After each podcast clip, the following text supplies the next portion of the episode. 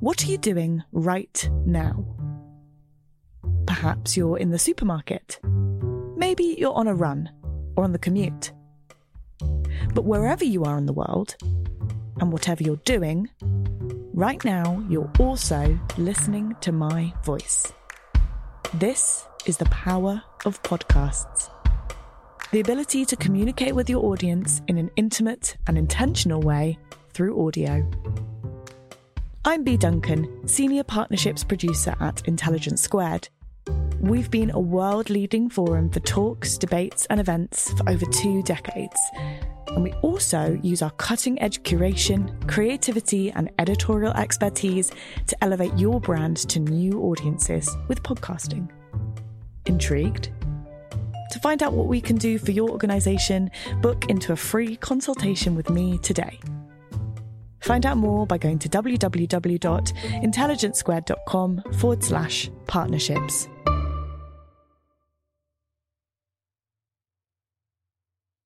Thank you for downloading this Intelligence Squared podcast.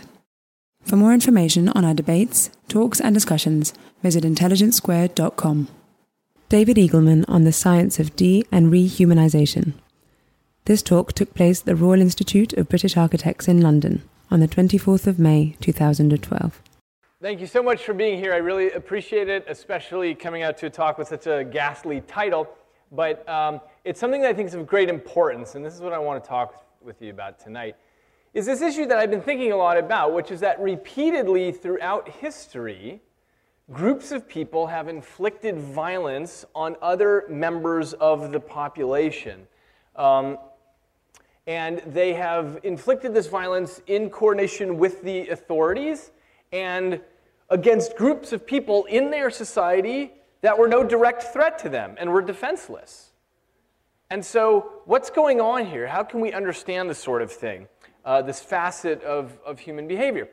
Because it's of deep importance for us to understand this if we want to prevent it in the future. So, uh, of course, we're familiar with the Nazis and their killing of millions of people based on religious and ethnic and political um, uh, events. Um, this is this here is from the Nanking massacre in 1937 when the Japanese invaded China and killed hundreds of thousands of unarmed civilians in China and systematically raped between 80 and 100,000 people. Um, this is from 1915. This is the systematic killing of the Armenian population by the Ottoman Turks. And uh, in, it's estimated that between one and one and a half million Armenians were killed during this. Um, and then in, in uh, 1994, in the period of 100 days, uh, the Hutu in Rwanda killed 800,000 Tutsi and this was um, accomplished with machetes. And at the peak of this, they were actually achieving a higher killing rate with machetes than the Nazis had accomplished with gas chambers. And so the question is what's going on here? So, uh, historians, you know, this stuff is well documented. Historians point to issues about political and civil strife and economic troubles. But the real issue is that the only way these events can happen is when there's a distinct change in the behavior of individuals. And how can we understand that change in behavior? So, what I want to tell you about tonight is the science of what we understand about that. And I want to put together a new framework to see how we can understand this sort of thing and end by saying what we can do about it. So, let's start at the very beginning. So, it turns out when we think about human evolution, um, the story that we all know about Darwinian evolution is that it's survival of the fittest, right? So you have to be a really good competitor in order to be able to survive and do well. And the, that's a pretty good story, but people started realizing there was a little bit of a problem with um, the issue of altruism. How does that explain why people help each other out? That's not taken care of just by thinking about individual selection. And that got people thinking about kin selection. So it turns out that there's this notion of the selfish gene. And if I share some genetic material with my brother and with my cousins and so on, then maybe that explains why I want to help them out. That's known as kin selection. In fact, the evolutionary biologist J.S. Haldane uh, once said, I would gladly jump in a river to save two of my brothers or eight of my cousins. And so it turns out that's the way that biologists think about kin selection. But it turns out even that's not enough to explain things because, in fact, people get together and they cooperate irrespective of kinship. And that led people to this idea about group selection, which is to say, if you are the kind of person who cooperates with other people, then as a group, you all get selected up. As a group, you do better than people over here who aren't very cooperative with their neighbors. And so there have been many books on this. These are just three books from the past year on this issue of group selection.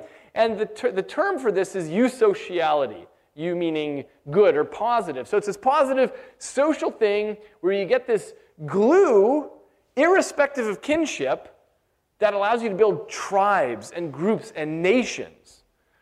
Okay, so, so the author Jonathan Haidt uh, gave a nice analogy for this. He said, as a result of this evolutionary history, when you think about humans, we're sort of 90% primates, meaning we're all about the individual competition, and we're 10% honeybee.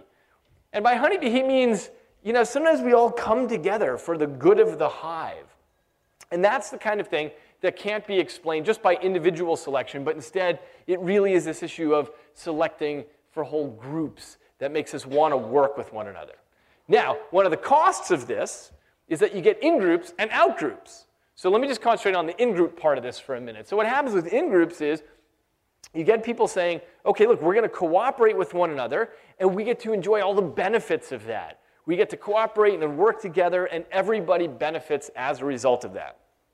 And it turns out it's not just humans. There was a very recent study that showed that you even see this in, for example, rhesus monkeys. They have in groups and out groups. And this is on an island in Puerto Rico. And what you can do is take pictures of all the monkeys, and then you show the monkeys pictures of the other monkeys. And just by the way that they look and they react, you can measure who's in their in group and out group of their monkey troop. And this even works with monkeys who just switched troops. So two weeks ago, these guys were their in group. Now it's their out group. And you can see the change in their reaction. So it's fast and dynamically updating all the time. And it shows that monkeys really care about who's in their in group and who's in their out group. And of course, there's this issue of religion too. And I know that sometimes the neo atheists will talk about religion as being like a, a pathological virus. And, and that's actually not the right way to think about it. From an evolutionary point of view, things are judged by what they cause people to do. And what religions cause is for people to group together, to be eusocial. So, so what happens with religions is you define a group you coordinate the behavior of the group, and, um, and you incentivize the group to cooperate and work together. So as, you know, as one evolutionary biologist in the late 1800s said, religion is just, it's just another weapon in the Darwinian struggle for survival. In other words, if it were maladaptive, it would have gone away. But it's actually, it is adaptive because it causes groups to come together and work together. Okay, so what does all this have to do with the brain? Well, it turns out that historically, traditionally, we've always studied the brain by looking at individual bits and pieces of it. So you say, okay, well, this is how vision works, and this is how hearing works, and this is how decision making works, and so on. And it's only in recent years that people have begun to appreciate that, in fact, a lot of the brain's circuitry has to do with this eusociality. A lot of it has to do with how you interact with other brains trust and reputation and allegiances. And this has led to a new field called social neuroscience, which studies this sort of thing. And that's what I'm going to tell you about tonight and what that tells us about group behavior. So I want to start off with a, with a philosophical dilemma um, that uh, some of you may have heard, and here, here's how it goes. Uh, it's called the trolley dilemma. It's an old problem, and it's that there's a trolley coming down the tracks barreling along at full speed and it realizes its brakes are broken. And, and you see that there are five workmen farther down the track, and you can see that they are going to get killed, that the trolley is going to run over these five workmen. But it just so happens that you discover you're standing right next to a lever that can switch tracks, and on this other track, you see there's only one workman there.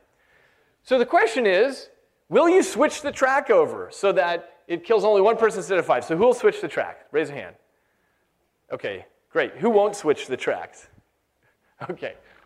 I'm not even going to ask you guys why you want to switch tracks. Of course, it's logical to switch the tracks, so, it's, so, so only one person gets killed instead of five. Now, here's, this, here's scenario number two. Same thing, the trolley is barreling down the tracks. You see five workmen, they're going to get killed because the brakes are out on the trolley. But this time, you're standing on a little bridge over the tracks. And you notice that standing right in front of you is an obese man. And if you push him off, you realize that his weight will be sufficient to stop the trolley and save the five workmen. So, who's going to push the fat man? And who's going to not push the man? Okay, okay, so most people in the first case are going to switch the trolleys so that one person gets killed instead of five. And in the second case, what I want you to notice is it's the same calculation. What I'm asking you is will you sacrifice one life in exchange for five? But most of you won't do that now, which is interesting, right? It's the same math. But you guys won't push the guy on the bridge, so why not? So the neuroscientists Joshua Greene and Jonathan Cohen got interested in this question some years ago, and they did neuroimaging on people. They put them in the scanner while they did the trolley dilemma problem. And essentially, what they found is this there are areas of your brain that are involved in math problems that are saying, okay, well, what's one versus five, and so on, and they make the calculation, and that's what happens. You have other networks in your brain that care about emotional issues. They're simulating things, they're seeing how things feel.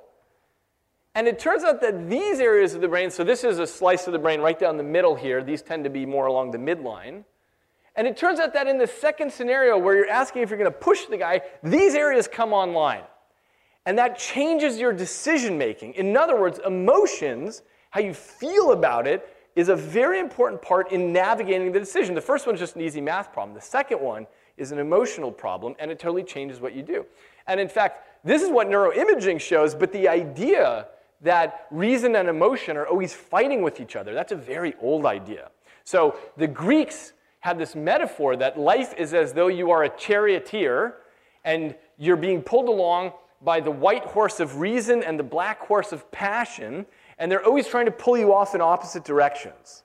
And your job as the charioteer is to stay down the middle of the road, and it's hard, right? Because you've got these two different pulls on you. Okay, so this idea that emotions are involved in decision making is actually an old idea, and it's now supported by by neuroscience. I just put this picture here as a, because there's a funny experiment where it turns out if you put people in a foul smelling room, they will make harsher moral decisions. and this just illustrates this conflation between how you feel about things, your emotions, and what you think is right and wrong. So it's a very important part of how we navigate our decision making in life. And you would not want to live in a world where everybody's like Mr. Spock and doesn't have this emotions, right? Because everybody would just push the fat guy off the bridge and that'd be the end of it. But instead, we use this to steer the sorts of decisions we make. If it feels wrong, we try not to do it. So the question is what happens with something like this? This is a photograph from World War II.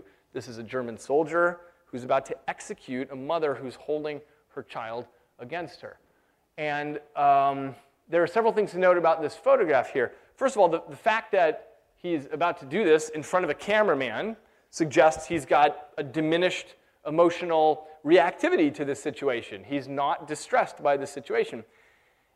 There's also a notion of compartmentalization going on here because this photograph he actually mailed back to his family. So he's got a family, he cares about his wife and child, and he sends them a picture of executing somebody else's family.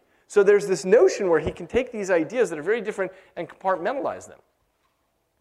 So the, the neurosurgeon Itzhak Fried uh, in the late 90s started thinking about this a lot, and he said, you know, when, when you look across all these different events in the world, you find this kind of behavior everywhere where people just it's like they, they lose their normal brain function and become somebody different. They act very differently.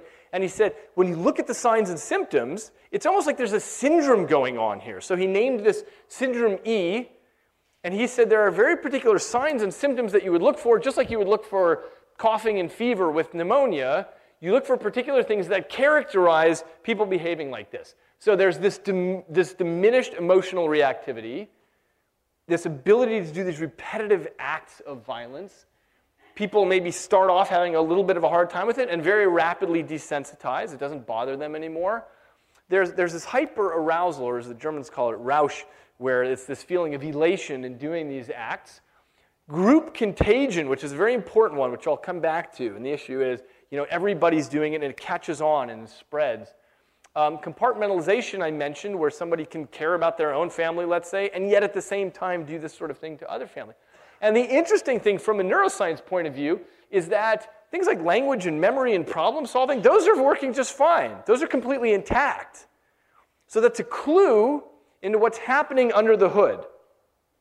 And what's happening under the hood in the case of syndrome E is something like this the emotional areas are, are short circuited. They're not a part of the equation anymore. Those are now out of, they're now out of the equation. So it makes the soldiers in situations like this act just like the guy who's going to push the other guy off the bridge. In other words, their decision making is being steered by parts of their brain that can do logic and reasoning and memory and so on, but not the parts of the brain that normally navigate things. Okay, and what this leads to is a moral disengagement. Um, what happens is people are like uh, you know a car that's in neutral going down the hill. They just don't have these systems anymore that are telling them the right way to steer their morality and their action. Now how do you study this in the laboratory? Well there was a recent study where um, people were shown photographs of groups that either sort of counted as groups they admired or groups they felt were more outgroupy. And so here's how it went. Um, if you show people pictures of people they admire, Olympic athletes and hard workers and so on, various parts of the brain light up, but I want to draw your attention to this middle circle right here. That's an area called the medial prefrontal cortex, and that's involved in these emotional systems and is also involved in social cognition. Whenever you're dealing with another person as opposed to an object, that area is active. And it turns out that even if you show people photographs of groups they don't like, people they envy, or people they pity, you still get medial prefrontal cortex activation. I'm sorry this is cut off here, but, but there's this red circle there. That's, you still get that active. In other words, people still see them as humans, even though they're outgroupy. But if you go even further along the spectrum of outgroup and show people pictures of people they feel disgusted by, that area turns off. It just doesn't come online. And what that means is that they're viewing these people, that they're, viewing it exactly like they do objects. Because when you show people objects, that area doesn't come online. It always comes online when you're looking at humans, except for really outgroup humans. It just doesn't come online anymore. So when we talk about dehumanization, what we're really talking about is that area of the brain not coming online. That part of the system is just out of the equation now. And now, when you're making moral decisions about people who are very much in your outgroup, that part's not steering your behavior. And it turns out that with psychopaths, there are many things wrong with their brain. There um, are essentially congenital problems in their brain. But one of the issues going on is exactly this, where they don't have these areas emotionally steering their behavior. And so they are capable of doing things because they don't care about you. They can't simulate what it's like to be you. They don't have the emotional feeling that's steering around their sorts of decisions. And this is what happens when groups dehumanize their neighbors. So here's a group of German uh, citizens and soldiers uh, having their Jewish neighbors scrub the pavement in front of them, and they're having, they're having a great time laughing here. And what's happening is that because of the social context that allows syndrome E to happen, and this is what I'll talk about in a moment, is, this, is how it happens socially, these areas are no longer online. And so these are not like humans to them anymore. And of course, this typifies this sort of situation. Here's a quotation from a Japanese general during the uh, invasion of China. He said, Well, it's because we thought of them as things, not as people like us. Here's a quotation from a woman in, in Rwanda who orchestrated the killing of, of thousands of Tutsi. She said, We thought of them as nothing more than insects or cockroaches. Um, here's from an American sergeant stationed in Iraq. He says, You just sort of try to block out the fact that they're human beings and you see them as enemies. So this typifies across place and time this notion of dehumanization, of turning off the parts of your brain that allow you to understand what it's like to be somebody else. Now, it turns out that um, uh, I was following the trial of Anders Breivik. You guys remember he's the Norwegian who killed 77 young people. I was watching his trial last month in Norway, and, um, and here's what he said that I thought was interesting. He said, one might say that I was quite normal in 2006. I have my doubts about this, but anyway, he said, when I started training, when I commenced de emotionalizing, and many people will describe me as a nice person or a caring, sympathetic person to friends and anyone, which I also doubt. But, but the point that I thought was interesting is that he nailed it. He, he knew that his own training regime was about de emotionalizing, and he said, I've had a dehumanization strategy towards those I considered valid targets so I could come to the point of killing them. I mean, he phrased exactly what I've been telling you so far.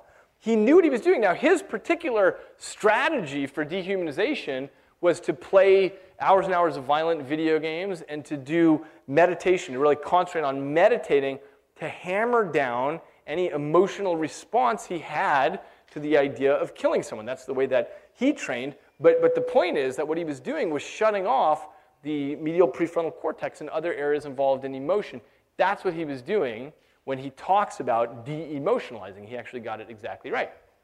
Now, if you don't have a training regime and you're not that good at turning off your own medial prefrontal cortex, governments love to do this for you, and that's the art and science of propaganda. So um, here's a poster from World War I. This is an American poster. Here's an American poster from World War II. And what you always do in propaganda posters is you make your enemy less than human. You always make them like an animal. So in this case, the Germans were portrayed as an ape, and he's coming onto America's shores with a big club. The fact that he's got a half naked, voluptuous woman that he's taking away makes it even madder about the whole thing.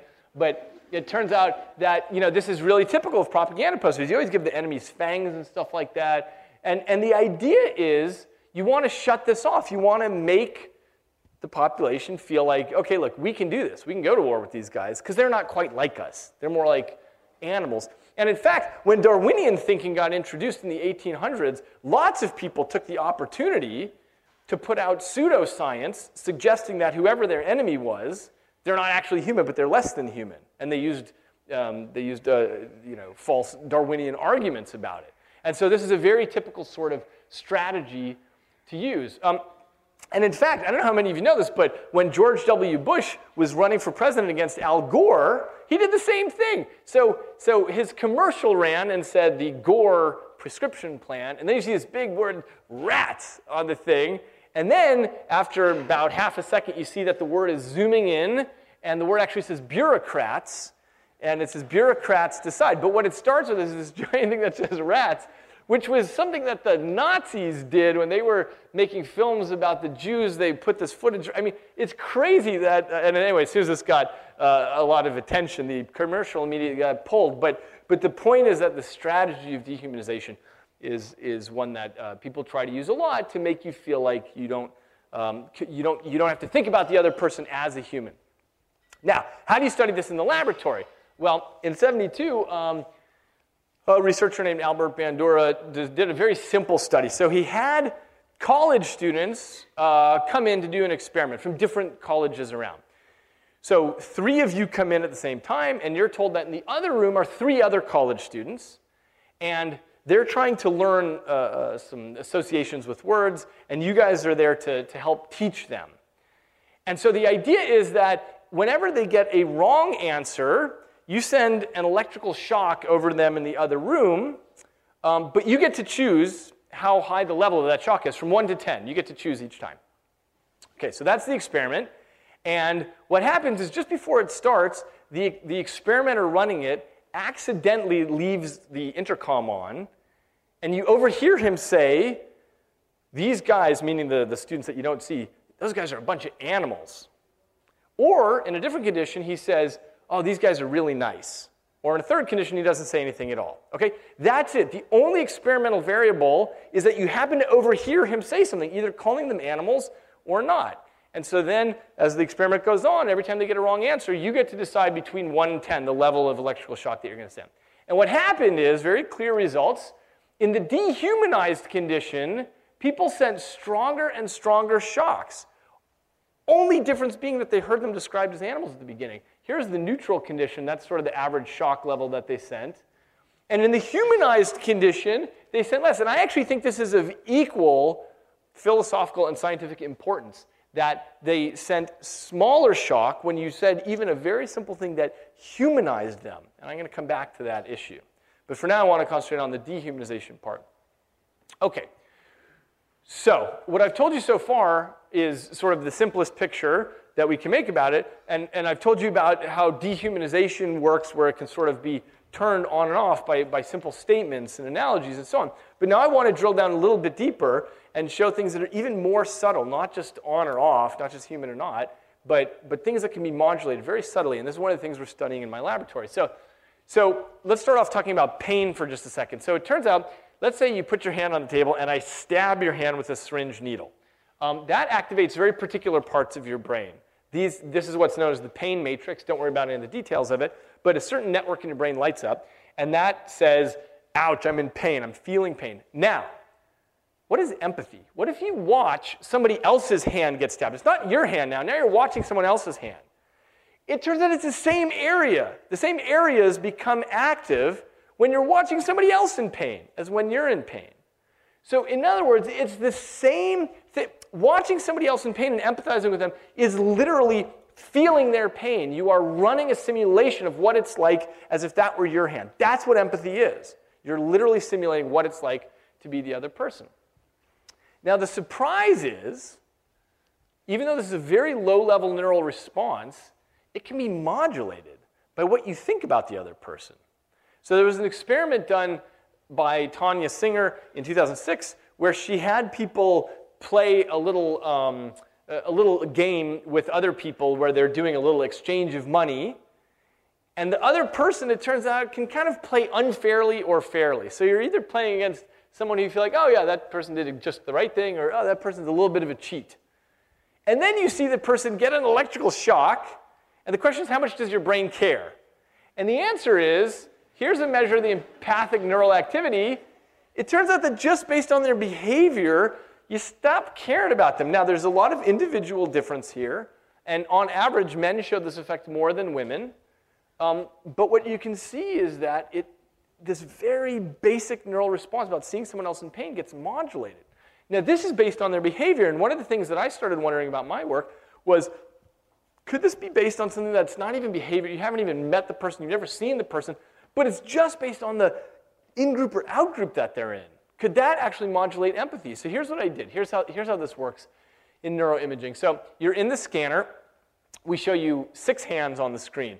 Then the computer goes and randomly picks one of them, and that one expands uh, to the middle of the screen and becomes a video. And either you see that hand get touched with a Q-tip or it gets stabbed with a syringe needle. And so what we do is we contrast those two conditions and we find out the areas of the brain that are involved. Again, don't worry about any of these details. I just want to indicate that there's this network of empathic areas. It's the same network that I showed you just a minute ago. Okay, once we've established this baseline condition, we just make a very simple change, which is now we have the same six hands on the screen appear, but now they all have a one word label Christian, Jewish, atheist, Muslim, Hindu, Scientologist. A hand gets selected, comes to the middle of the screen, and then you either see it get touched with a Q-tip or stabbed. And the question is, what's your in-group, and how does your brain respond to seeing somebody else get hurt? So I'll just give you an example of how this goes. So on this axis is time. Here's where the selection takes place. Here's where the touch happens, either the, the stab or the Q-tip. And here's the signal that we're measuring from the brain. So in the baseline case here, when you get stabbed, your brain shows a lot of activity in this, in this particular area. It shows an empathic response. When you're touched with the Q-tip, there's sort of nothing going on here. Okay, when you watch the out group get stabbed or touched with the Q-tip, what happens is your brain doesn't really show much of a response in either condition. Sorry, this is out group pain or no pain. Okay, but what happens when you watch your in group is this. So what happens is when you watch your in-group in pain, you have this huge neural response, and when they get touched with a Q-tip, you don't really have anything. So what happens is you've got this in-group empathic response, and your brain just doesn't care when you see an out-group member get stabbed. Now again, there's a lot of individual variability, and one thing we're doing right now is studying what things those correlate with. So, so we measure lots of other features about people. We have them fill out empathy questionnaires, questionnaires about their religious certainty, about their right wing authoritarianism, all kinds of other features, and we're, we're, we're, studying that data right now. But what's clear is that for some people more than others, it's absolutely modulated by who's in their in group and out group. And what I thought was really funny and interesting is that we even see this for atheists. Atheists care when they see an atheist hand get stabbed, and they don't care when they see someone else's hand get stabbed. So what it means is it's not. Uh, it's not some deep indictment about religion. Instead, it's a very simple thing about labels. It's about whose team you're on. And, and I should mention that this applies for every group that we've mentioned equally. Okay. Um, now, something that got me interested as, as we were rolling on these experiments was how flexible these sorts of designations are. So if you look, for example, during World War II, um, when the you know, the Americans and the Soviets hated each other. And then in World War II, they were both aligned against the Axis powers. So now they were buddies. They were clapping each other on the back, sharing cigarettes and so on. As soon as World War II ended, they were back to hating each other. And I thought it's interesting how flexible these things are. So here's what we did to, to try to get at this issue. Um, now we do the same experiment, we put you in the scanner and it says the year is 2013, and the, we pick three random religions, have teamed up against the other three randomly selected religions.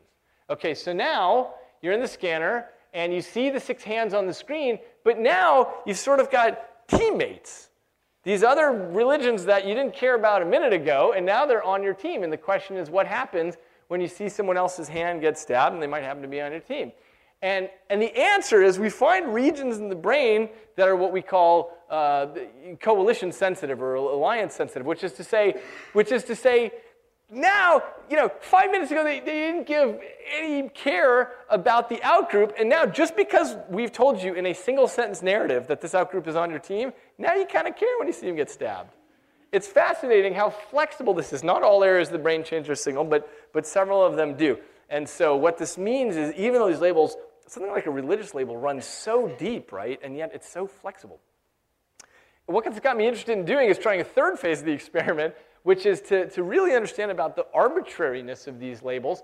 Um, and so what we do is you come into the lab, and uh, I hand you a coin, and I say, you're going to toss this coin. If it's heads, you're an Augustinian. If it's tails, you're a Justinian. That's all I tell you. I don't tell you anything else. So you toss the coin. Let's say you're a Justinian. Um, I now hand you a bracelet. I hand you a bracelet according to which team you're on. You put it on. It's a nice little thing. Um, okay, so now you go in the scanner, and I give you a one sentence narrative. The Justinians and the Augustinians are two warring tribes. And then I remind you, remember, you're a Justinian. And then we put you in the scanner, and it's the same thing. We choose hand, we stab Justinian or Augustinian hands, and the question is does your brain care more about a team that you were arbitrarily assigned to? And you know it was arbitrary because you're the one who flipped the coin. And the answer is yes. we are just analyzing this data right now, but that's what happens. It's a smaller effect but a totally arbitrary team label is sufficient to make you care more at a very low level. This is a very basic neural response. So this is the kind of thing we're studying right now, and the reason it's important is because what it gives us is a diagnostic tool for measuring the degree of in-group, out-group. In other words, how much do you care about your in-group and how much do you not care about your out-group? And that tells us the difference there. We can quantify that, and this gives us a tool into the future to understand the effect of rehumanizing narratives. What are the different interventional strategies that we can use to actually make these come closer together? So I'll come back to that at the end. Okay, now, uh, okay, so I've told you so far about humanization, sort of being able to turn on and off, and then a very particular example of, of empathy where you're simulating what it's like to be someone else and how that can be modulated. Now I want to drill down a little bit deeper into the heart of some of the issues, which is that when you look at people who are behaving in these very violent acts throughout history, the assumption has been for a long time well, it's something about the disposition of those people. There's something really wrong with those people. But this started coming into question because there were so many hundreds of thousands, sometimes millions of people participating in this. And it's a funny theory to say, well, all of them had something wrong with their brain.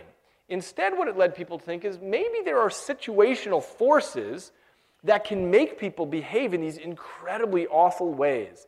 So there's something to be understood about these situational forces here of social context that cause people to behave a certain way. And, and of course, what this leads to is the question of could I behave that way if I were in a situation?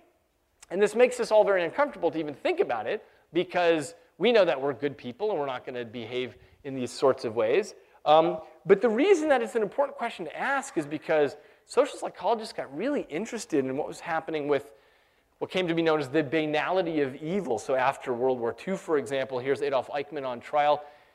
You know, he was one of the main coordinators of the final solution for the Jewish population. He had the blood of hundreds of thousands, maybe millions of people on his hands. And the thing is, as Hannah Arendt put it as she covered his trial, she called this the banality of evil because there was nothing particularly special about Eichmann. He said, I was just doing my job, right? He was part of this machinery. He, was, he had an opportunity to impress you know, his wife and people around him. He, everybody else was doing that. There were all kinds of situational forces acting on him. This is no defense of his behavior, but what it does encourage us to, us to do is try to understand what are these situational forces that steer whole populations of people to do incredible things that in other situations you would never even consider. And this is why the whole issue of situational forces came to the forefront. So, right after World War II, there was a, a research psychologist named Solomon Asch, and he decided, I want to understand how it is that social forces can change people's decision making. So he did a very simple experiment. He, you, you come in to, to participate in an experiment, and you see that there are seven other people there to participate as well, just like you. And, um, and you guys are all shown a line on the screen of a certain length. And then you're shown a second screen and asked, okay, which, which line matches in length there? And so you have to pick which line you think is the, of the same length. Okay, but it just so happens that you're sitting in the eighth chair, and so the first person registers his answer, and then the next person registers her answer, and so on, and on down the line. And it turns out that all these people are shills. They're all plants from the experimenter. They're not just like you, even though they appear to be just like you. And sometimes what they'll do is they'll all say the wrong answer, but they'll all say it confidently. They'll maybe pick the shortest line there and they'll say, oh, yeah, it's definitely the top one. And you know it's not. You know it's that middle one, but everybody in person number one, person number two, number three, they're all saying that. And so, what do you do when it comes time for your turn? Are you going to say, you know what, you guys are all wrong, it's the middle one, or do you think, gosh, there's something wrong with me? Now, what happened is um, Solomon Asch figured that probably a lot of people, he didn't even think this would work. He figured people would go ahead and stick with what they thought was the right answer. But the results were shocking, which is that almost everybody conformed to the group. Whatever the group was doing, they were reluctant to do otherwise, even though this was a clear, easy perceptual task with a right and a wrong answer. So, what happened is Asch had a student in his lab, a young man named Stanley Milgram, who, who watched this, and, and uh, Milgram, uh, also being Jewish and having seen what just happened in World War II, was very interested in these issues, but he saw that there was no you know, social consequence to this experiment. It's not a moral decision of any sort, it's just a very simple perceptual decision. And he decided to do something um, that drilled a lot deeper. And so it's one of the most famous experiments in psychology, but not everyone knows the details. So let's just walk through this. So, so first of all, you see an ad, and it says, you know, come, we're, we're studying something about memory. Studying about memory, come, we'll pay you. Okay, so you show up to the thing, and you're told, okay, great, you're, you're going to sit here, you're the teacher. And there's a learner over here on the other side of this glass, um, uh, or, or on the other side of the wall, so you can't actually see him. You see him get strapped in. But, but what happens with the learner is this is a study on the effect of uh, punishment on how well you can learn something. So the learner comes in and he gets strapped into a chair with a device that gives him an electrical shock. And, and whenever he gets the right answer, the experimenter goes on to the next one. Whenever he gets the wrong answer, your job is to deliver an electrical shock. So here's the learner here. This happens to be Mr. Wallace, was this guy's name. He gets strapped in, the experimenter is here. You're sitting over here in this other room. And in your room, you've got this device here. Okay, so what happens is you're told when he gets the wrong answer, I want you to hit the lowest level of shock. So, so that's pretty straightforward instructions. He's going along, he's trying to learn the associations between different pairs of words. He gets the wrong answer, you give him a mild shock, and it's labeled, it says mild shock at this end of thing. Okay. So he's going along, he gets another wrong answer. You're told, okay, each time he gets another wrong answer, you have to increase the level of the shock. So you hit the second button. Okay, this goes on. Every time he gets the wrong answer, you have to go up. Well, you notice that as you look up towards the right side of the box, this is, this is an actual photograph of it. It goes to extreme intensity, and at the right side, it goes to severe shock. Okay, so you're a little worried about this. As, as he's going along, you're hoping that he'll get the right answer, that you won't have to do this. But what happens is you're being asked to give harder and harder shocks. Well, what happens is even at the low end here, when you give a shock, the guy says, you hear the guy, he says, ow. And as you're going up higher, he says, ow, that really hurt. And as you go up higher, he says, let me out of here. I don't want to be a part of this experiment. So you look pleadingly to the experimenter, and the experimenter in his white coat there says, keep going. So maybe you keep going. So you keep going, and the guy says, Ow, I want out of here, let me out. And the experimenter says to you, Keep going. And you say, I don't want to keep going. He's obviously in pain. And the experimenter says, Don't worry, I will take full responsibility here. You are not responsible for any of this, you're just participating in this experiment. So the question is, how high do you keep going? So at some point, when you're around here, he stops responding. You don't hear anything anymore. You press the button, you don't hear any cries anymore. Is he unconscious? Is he dead? You're not getting any response at all.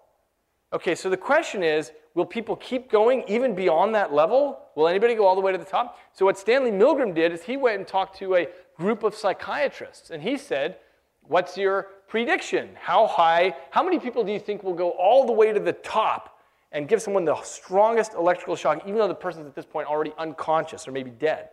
And so the psychiatrist said 1% was their prediction because the psychiatrists are experts in human nature and they're thinking about this in a dispositional way. In other words, who has that disposition that they'd be able to do that? Only somebody who's clearly psychopathic. It's somebody maybe it only makes up 1% of the population. So who's going to do that? So it turns out that 65% of Milgram's subjects went all the way to the top. They delivered 450 volt shocks to this pretend subject over there.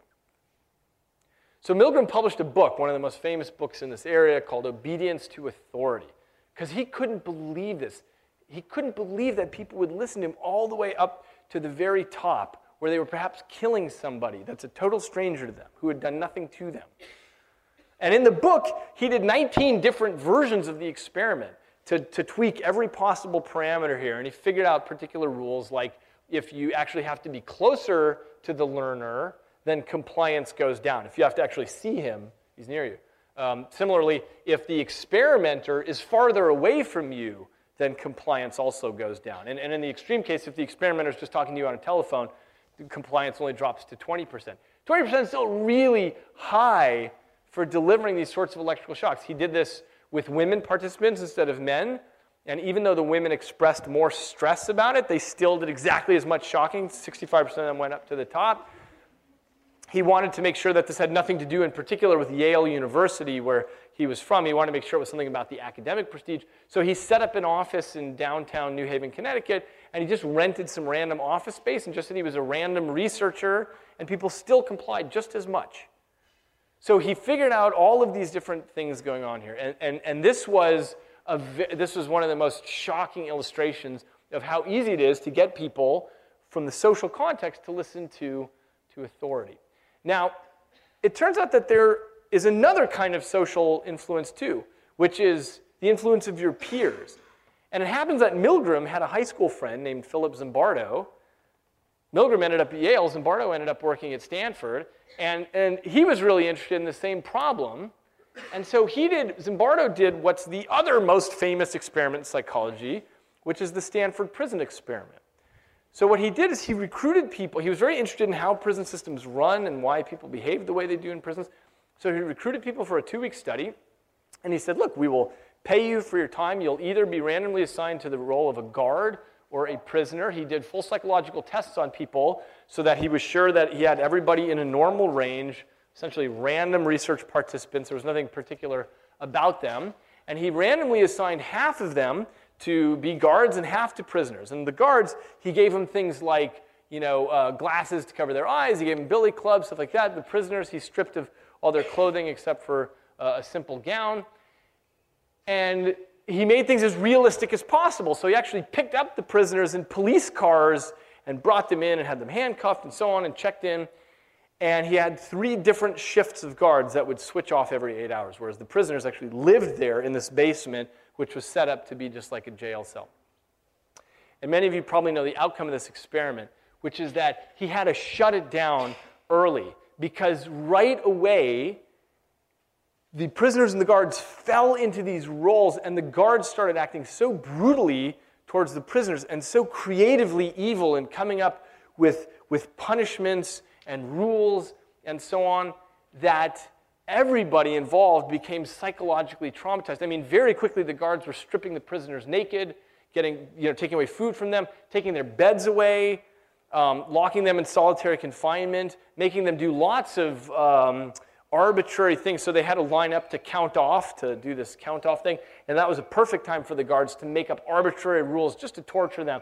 Say, okay, now you have to do it backwards. Now you have to sing. No, you're not singing sweetly enough. You have to do it again. And they would do this for hours and just torture these guys. And what happened is everybody was completely shocked and turned upside down by the results of this experiment because these were just normal young men who, by being put in these roles, ended up behaving so differently. And, and Zimbardo wrote a great book on this called The Lucifer Effect about how people can turn into such bad actors um, uh, in, in situations. And what Zimbardo really emphasized is look, there's this real situational thing that's going on when you give people particular roles. But it's not just that, it's that you have to understand the whole system, right? Because what happens in prisons is not unique to the Stanford prison experiment. This is what always happens in prisons because the whole system is set up this way where you've got the guards and the prisoners and they've got their roles and the guards want total compliance and the prisoners want to resist that and so the guards will keep upping the arms race until they're absolutely certain they can get the compliance from the prisoners. And therefore, it is no surprise what happened in Abu Ghraib, where, where photographs emerged of torture and humiliation of, of insurgents being held there. So, this is exactly the kind of stuff that happened in the Stanford prison experiment. Here's two guys being uh, stripped naked and humiliated, men being terrorized by dogs. Um, here's a man who was told that he's going to be electrocuted as soon as he loses his strength and falls off of this box. I'm sorry, the slide's cut off, but what's over here is an American soldier who's uh, dealing with his digital camera to take a picture. And of course, there's someone else taking this picture here. Zimbardo's point is it's not as easy as thinking about this as a few bad apples in the system, which is how the army tried to portray this. They said, We are shocked at what happened at Abu Ghraib. There were obviously some bad apples in this situation who behaved badly. And Zimbardo's point is it's not that. It's a systemic problem. It's a system that sets up particular situations. Again, this is not in defense of the people who did this, but it is important to try to figure out how to build or repair these systems so that this doesn't happen. And just uh, about 30 days ago now, um, I was walking through the airport and heard CNN that, that several more pictures had just emerged of soldiers who were posing with dead members of the Taliban uh, and posing with them doing things, having them hand on them, and so on, and some things with body parts.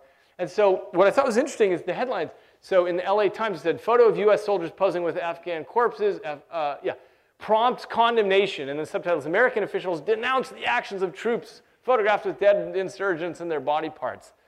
Give me a break. The idea is the army says, look, we want you to go over there, we want you to kill these guys, wreck their roads, burn their bridges, but don't take any pictures with them because that's disrespectful.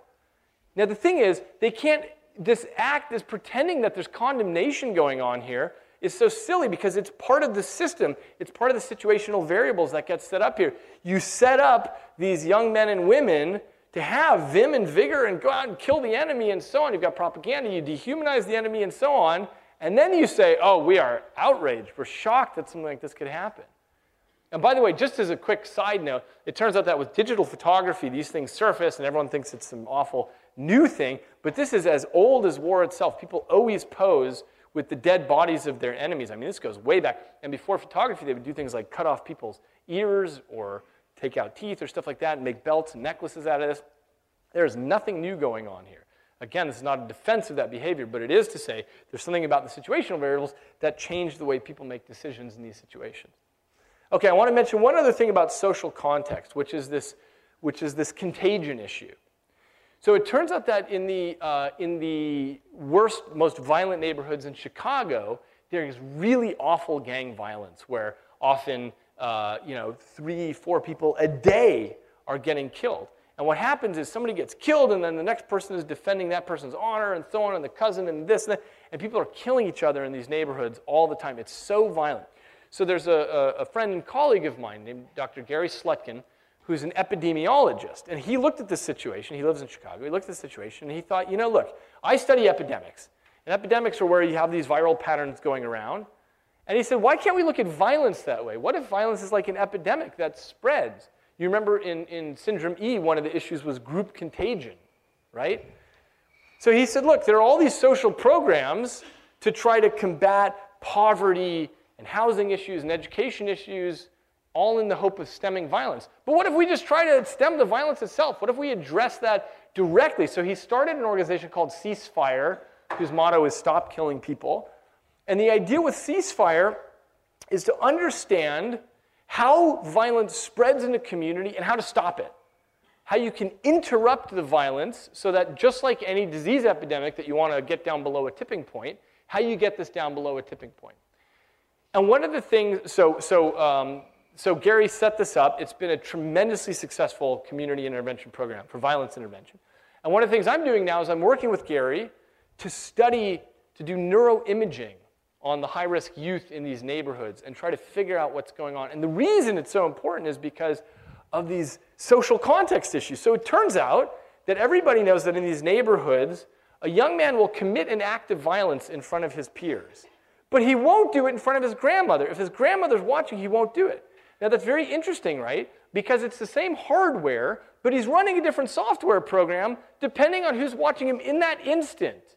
So it's a very it's a very fast switch in terms of social context. And the reason we need to understand this is so that we know how to build and optimize community intervention programs. And so, really, the heart of what Gary is doing here is setting it up so that there are community expectations. So that if you, you might be mad that somebody's insulted you, but if you respond with violence, you will be ostracized by community elders.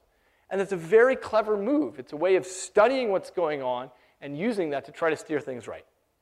Which leads me to the final point, which is what can we do as we understand these things? How can we make things better when we understand it? So, the first thing that I want to point out that I think is so critical is the issue of education. So, what really comes out of the Milgram experiments and the Zimbardo experiments and stuff like that is an opportunity for us to teach the next generation about these so it becomes part of their background fabric. They know about these experiments and they know what to do about it. And one of the things that Milgram wrote about in his book, he said, look, I'm going to take, I'm going to take what we learned and distill it down to all the rules that you need to have in place if you want people to listen to you if you're in a position of authority. So, for example, he realized with his different experiments so on, first of all, you need to prearrange some form of contractual obligation. In this case, it was, we're going to pay you four bucks and then you're going to be you're going to participate in this experiment. You give participants meaningful roles, like okay, you're a teacher, you're a guard, and so on, and those activate particular response scripts. People feel like, oh, I know exactly what to do with that. Um, you present basic rules to be followed. Okay, when he gets the answer wrong, you move up to the next level of shock, stuff like that. And then arbitrarily, those can be changed later. Um, you change the semantics of the act if you want people to listen to you. Instead of calling it hurting victims, you call it helping the experimenter. Uh, you allow for diffusion responsibility. So you remember I mentioned in this experiment, he says, don't worry, I'm responsible. I'll be responsible for anything that happens to him. Just keep going. Just keep pressing the shock levers. Um, start the path with small steps. Okay, just give him a little mild electric shock. And then as it goes on, you just a little more, just a little more, and so on. And it's like the frog in the frying pan. People are good at following those. Um, make exit cost high. You don't let the person leave the experiment, but you do allow them to express distress. You do allow them to complain because that makes people feel better. If they get to, they'll still go up to 450 volts, but they'll feel better about themselves if they said, Oh, I really feel uncomfortable. I don't want to do this. They still do it, but that's one way to keep them in. Okay, so the point is, Milgram's able to list across you know, places and times all these things that you have in common when you get people to have blind obedience to authority. This is what we need to teach our children so that they know the signs to look for so that they know not to fall for these sorts of things. Okay, that's number one. Um, oh, and offer a larger goals, sorry, which is, this is ideologies. So in the case, you know, in the case of the Milgram experiment, it was as simple as we're trying to study the science of memory and how that relates to pain and whether that makes people's memory better. But in the case of, of many of these social awful things that happen. It's we're giving you a safer country, we're cleaning our country of ethnic group XYZ, that sort of thing. Okay, that's number one. Number two is social modeling. So, you know, we've been talking as though everybody catches syndrome E, but in fact, there are always heroes who stand up against authority. This is uh, a group known as the White Rose. It was a student group in Nazi Germany that put all of their efforts into making and disseminating flyers and pamphlets against the actions of the Third Reich. Tragically, they were uh, captured and rounded up and they were all executed by the Nazis. But this is the kind of thing for us to teach our children about celebrating these heroes who stand up against authority so that there's a social modeling that's possible there. So the next time somebody's in that situation, they've at least got a template that they can think about following. Um, the third thing I think we can do about it is thinking cleverly about social structuring. So this is a, a picture of the Iroquois uh, Native Americans who live up essentially where upstate New York is. And they, um, they're known as the League of Peace and Power, but they weren't always known as that. 400 years ago, this was six different tribes who were always fighting with one another. And, and what happened in the 1600s is they were they were combined by a guy who's known as the Great Peacemaker. He combined them so they're all one nation, but that's not enough. It turns out that if you push people together, you know, you have these alliances, but those can fall apart easily. The very clever part of the way this is structured is in each tribe, people belong to one of 12 clans. Actually, sorry, one of nine clans. So I might be a member of the Seneca tribe and I'm a hawk, and you're a member of the Seneca tribe and you're a turtle, or you're a wolf, or so on. And the thing is, the clans cross cut against the tribes. And so the idea is how are the Seneca going to fight against the Mohawk when I'm a bear and you're a bear, and he's a hawk and she's a hawk over there? So the thing is, by cleverly structuring it, you prevent things from happening. And so it's probably naive for us to think about obtaining world peace by getting everyone to get along because we're very hardwired for in group, out group. But you can structure things carefully so things are counterbalanced so that people can't go fighting against one another. And this is a very clever example of that, I think. And then the last thing is research. Um, you know, I mentioned Zimbardo's idea was to understand the system instead of trying to cure the individuals in it and say, oh, here are some bad apples, we're going to figure out how to cure them, because it just keeps happening over and over. It's not about the bad apples, it's about the system.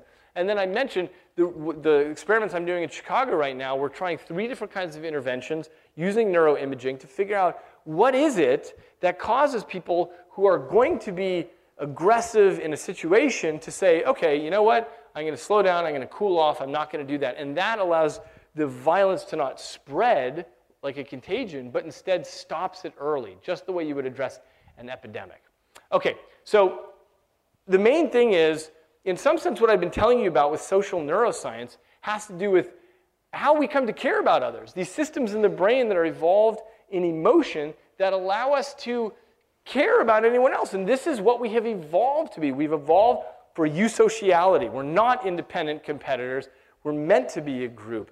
And the reason I think this is so absolutely critical to study is because this is what's going to define our future. I mean, we pour millions, hundreds of millions, into studies of things like autism and Alzheimer's and so on, and that's terrific. But this kind of thing that I'm talking about tonight, this affects our species in a much deeper way, and there's very little research about this. And so my mission is to understand this more deeply because this is going to be the future of whether we make it or not. So thank you very much for your attention. I'll take any questions.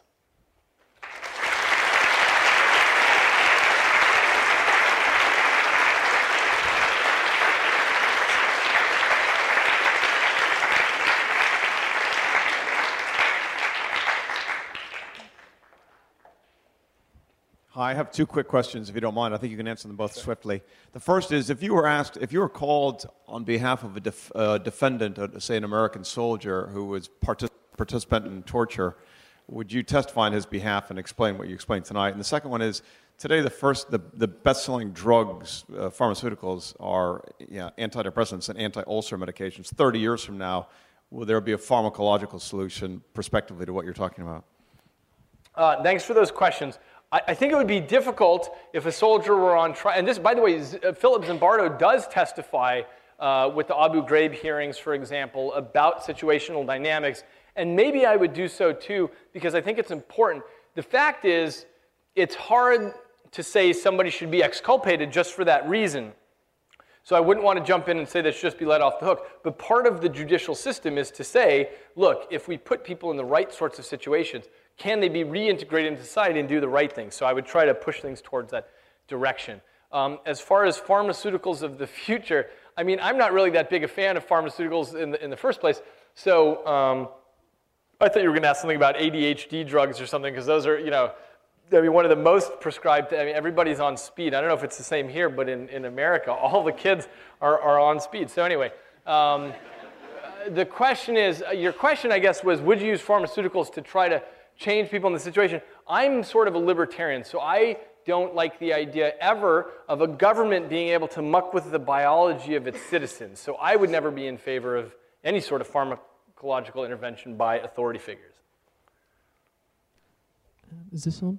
Yes. Um, so I'm just thinking about how you can apply syndrome E with things like maybe eating and wearing animals. Um, people compartmentalize um, what's actually happening to animals before they eat them. You know, you buy a pack of ham in the supermarket, people just think that it's food, um, but actually a lot of suffering's going on there. Is that syndrome E, would you say? Um, I don't know if it's syndrome E in that it doesn't include things like the elation uh, about doing it and so on. Uh, there is a uh, there is a group mentality. There is a we, we reinforce it. Society thinks it's okay. It's never an issue. So we sort of that that that encapsulates one of your theories about um, begins with the G guardian. The difficult, so, so it's a very interesting question you're asking because the difficulty is knowing where to draw the line. So, so you might say look, animals have feelings too, which I, I agree with that totally. They have some degree of consciousness and so on. So you might say, how can people dehumanize animals? We should bring them up into this category. But you, one still has to draw a line in the sand, for example, about where you're going to eat. So what you're really addressing are societal and cultural norms. Um, I don't, it's.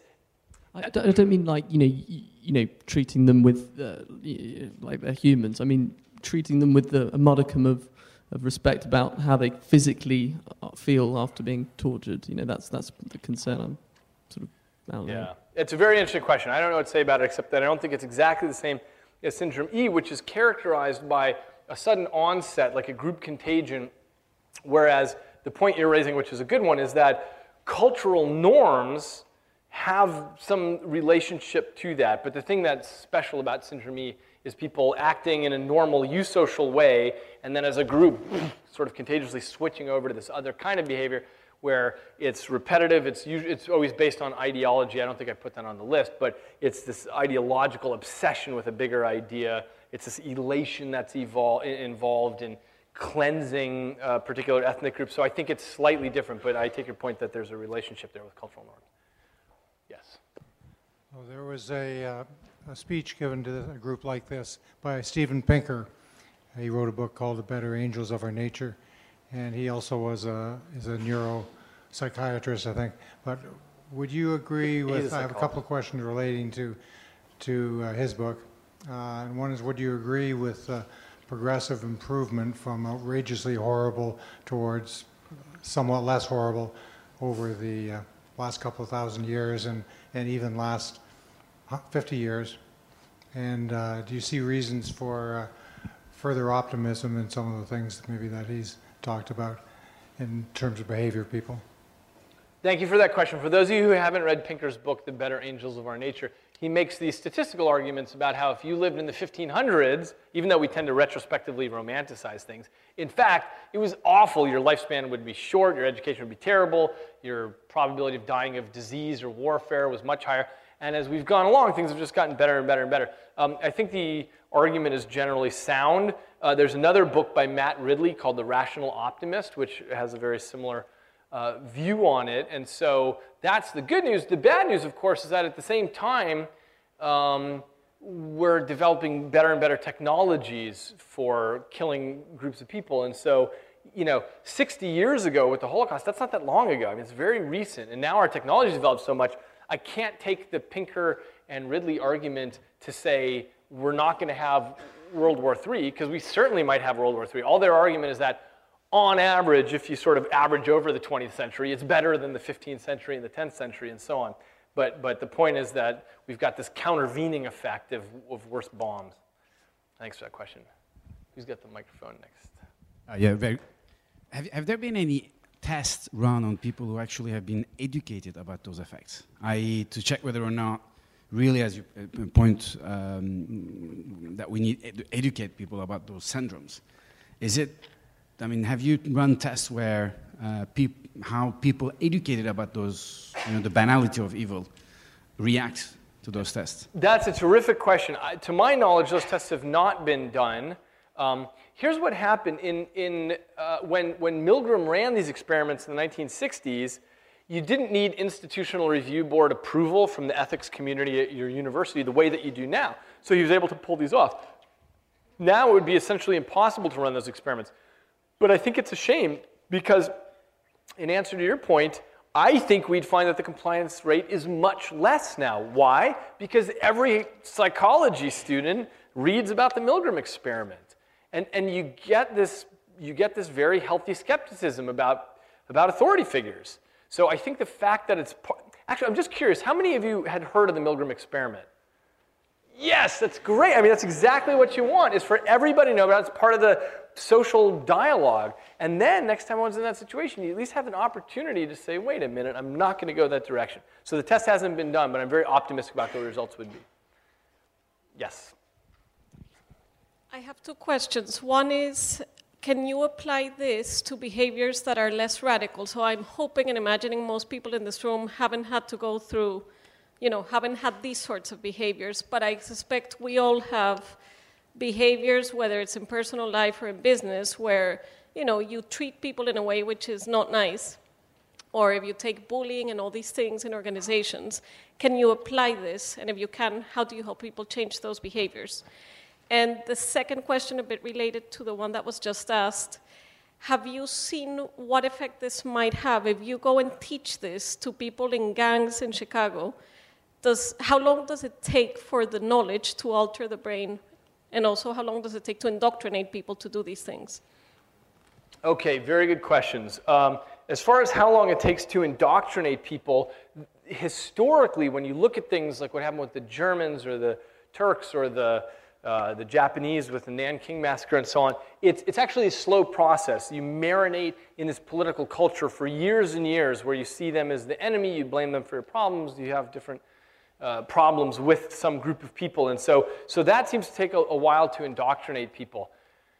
Um, it's an interesting question because what we're doing with the gangs in Chicago isn't about educating about you know blind obedience to authority or something. Instead, it's just trying to stem violence by leveraging the things that we know about violence, like you'll do it in this social context, but you won't do it in this social context. Um, one of the guys who works with, he, he works on the street with the high risk youth, um, you know, he was a former gang member himself, and he was just telling me, I was just in Chicago two days ago working on this, and he was saying how, you know, he's got a nephew who's in prison who's very violent and aggressive, but the nephew will never act that way in front of him just because he respects him, because he's the uh, older uncle and so on. So somehow the social context absolutely changes the program that you're running. And that's all we're trying to do is leverage that aspect to figure it out. We're actually trying a couple of other interventions too. One of them is just this issue about interrupting and reframing. So, you know, some guy's car window gets broken and he says, I'm going to go kill the guy who did it.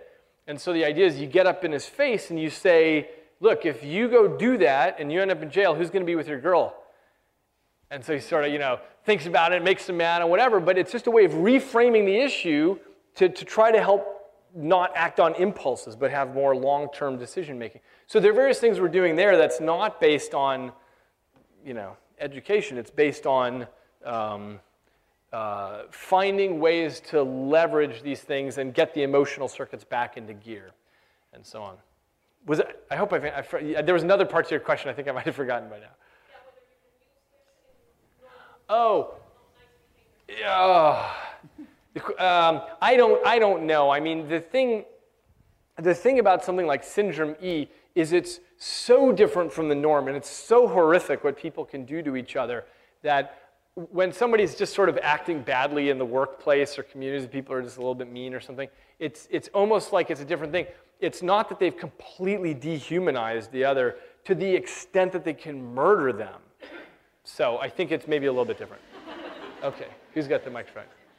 Oh, it's, it's sorry. Uh, yeah, thank just thinking a little bit about what's going on in the world right now. I'm sure you're familiar with uh, all the fun going on in Syria and whatnot. Uh, at a sort of more regional level, uh, you have this issue between um, Shia and Sunni and Alawites. If you had a magic wand, um, access to all the leaders, is there anything you would do or say, knowing what you know, that could shift things even slightly? Yes. Um, I think the first thing is if one had all the resources to do so, I would do like the Six Nations of the Iroquois did, where I'd try to make sure that across the Shia and the Sunni and so on, there was some other cross cutting thing that made them feel like, well, I don't really want to fight against that guy because he's also part of whatever. So, to whatever extent you could try to tease out some other relationship, that helps to hold everything into balance, which is maybe the best you can hope for, is just to, just to hold the balance there. Um, there might be other interventional strategies. I think that when the, you know, when other countries say, if you respond with violence, we are going to impose sanctions on you, that's pretty similar to, to uh, uh, somebody in a gang whose grandmother says, if you do this violent act, I'm going to be really disappointed in you. Um, you know, maybe it's sort of the same issue, ostracism and so on, plugs into very basic neural circuits. In fact, just as a quick side note, if you're in physical pain, you know, I showed you there are particular areas that light up. It's the same if you're ostracized. Like if you're the last guy picked for the basketball team, those same areas light up. So uh, anyway, these are, uh, that would be the, the best hope that I could think of. How do you explain the uh, 35%? The 35% who did not go all the way up to 450 volts. Thank God there's that 35%. And those are the people we need to socially model. And those are the people who perhaps were raised in households where they were always asked to question authority. And, you know, even though we talk about these terrible events, uh, what happened in Nazi Germany and in Nanking and so on, even there, there were always people who, who hid Jews, who took Chinese and helped them, and so on. So, so thank goodness that those people exist. And our job really is to take that segment of the population and cultivate it and expand that. Thank you.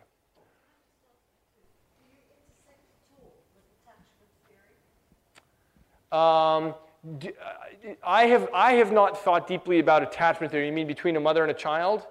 I, I have not thought about how that, how that ties into this. Is uh, psychopathic behavior capable of modification? Very sadly, it turns out that there is no rehabilitative strategy for psychopaths at this time just so everybody's clear, a psychopath is somebody who, because of differences in their brain that are measurable, um, they don't care about you. They will, they're, you know, selfish and narcissistic, and they're trying to get what they want. And to, to, to them, you are a pawn on the chessboard that they will go around. If they happen to be aggressive, they'll hurt you, things like that.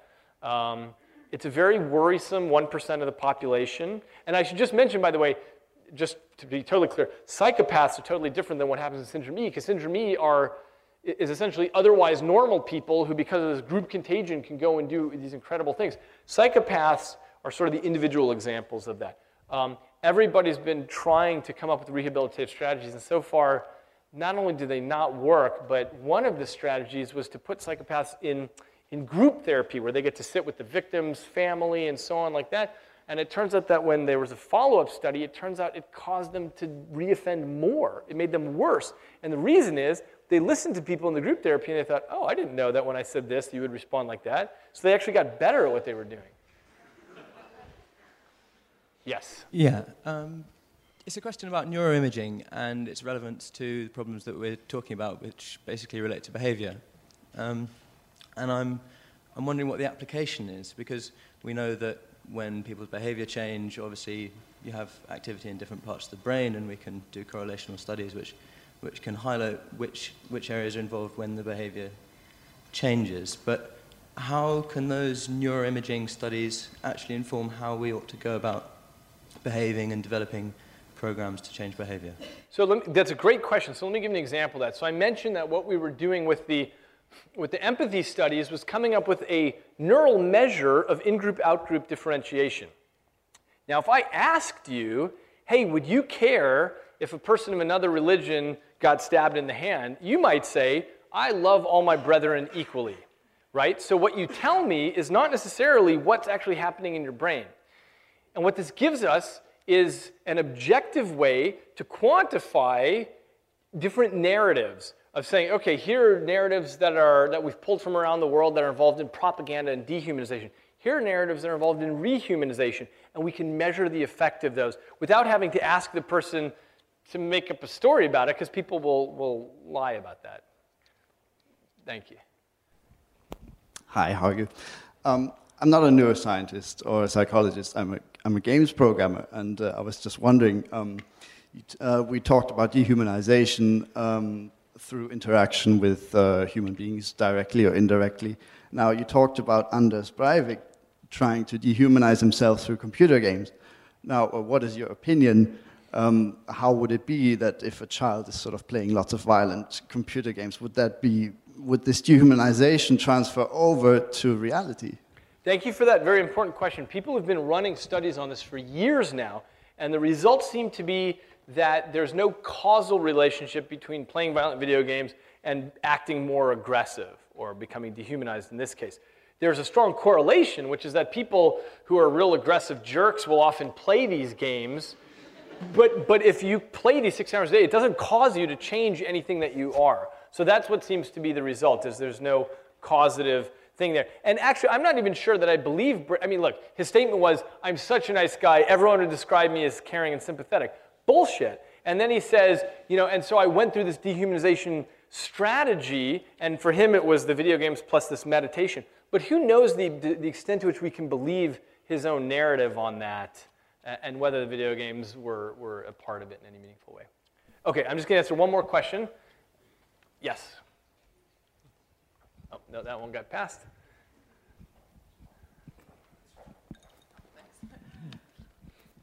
Um, I'm just wondering, in your view, where individual accountability lies on this spectrum, because I guess it's a basic tenet of socialization that we sort of restrain our everyday impulses to, you know, get mad at people, hit people, rape and pillage, etc. So, in giving a scientific basis to this, do you think we're not only diminishing responsibility, but you know, diminishing our expectations of people? We expect them to behave like sheep, then they're going to act like sheep. That's a very important question. The answer is no. It doesn't diminish individual responsibility at all. What it gives us is the tools to understand the systemic variables that cause situations like that. For better or worse, people who behave badly in Abu Ghraib prison or in any place else, um, they still do have to get punished for many reasons. Justice, it turns out, tries to accomplish many things at the same time. Uh, one of them is just slaking public bloodlust, setting up examples for the next people, and so on.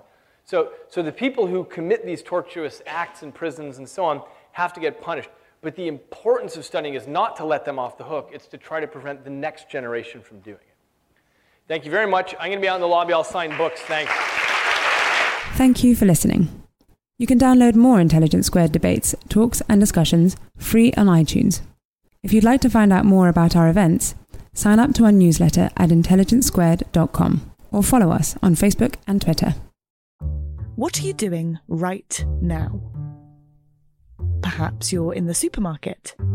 Maybe you're on a run or on the commute. But wherever you are in the world, and whatever you're doing, right now you're also listening to my voice. This is the power of podcasts. The ability to communicate with your audience in an intimate and intentional way through audio. I'm Bea Duncan, Senior Partnerships Producer at Intelligence Squared. We've been a world leading forum for talks, debates, and events for over two decades. And we also use our cutting edge curation, creativity, and editorial expertise to elevate your brand to new audiences with podcasting. Intrigued? To find out what we can do for your organisation, book into a free consultation with me today. Find out more by going to www.intelligencesquared.com forward slash partnerships.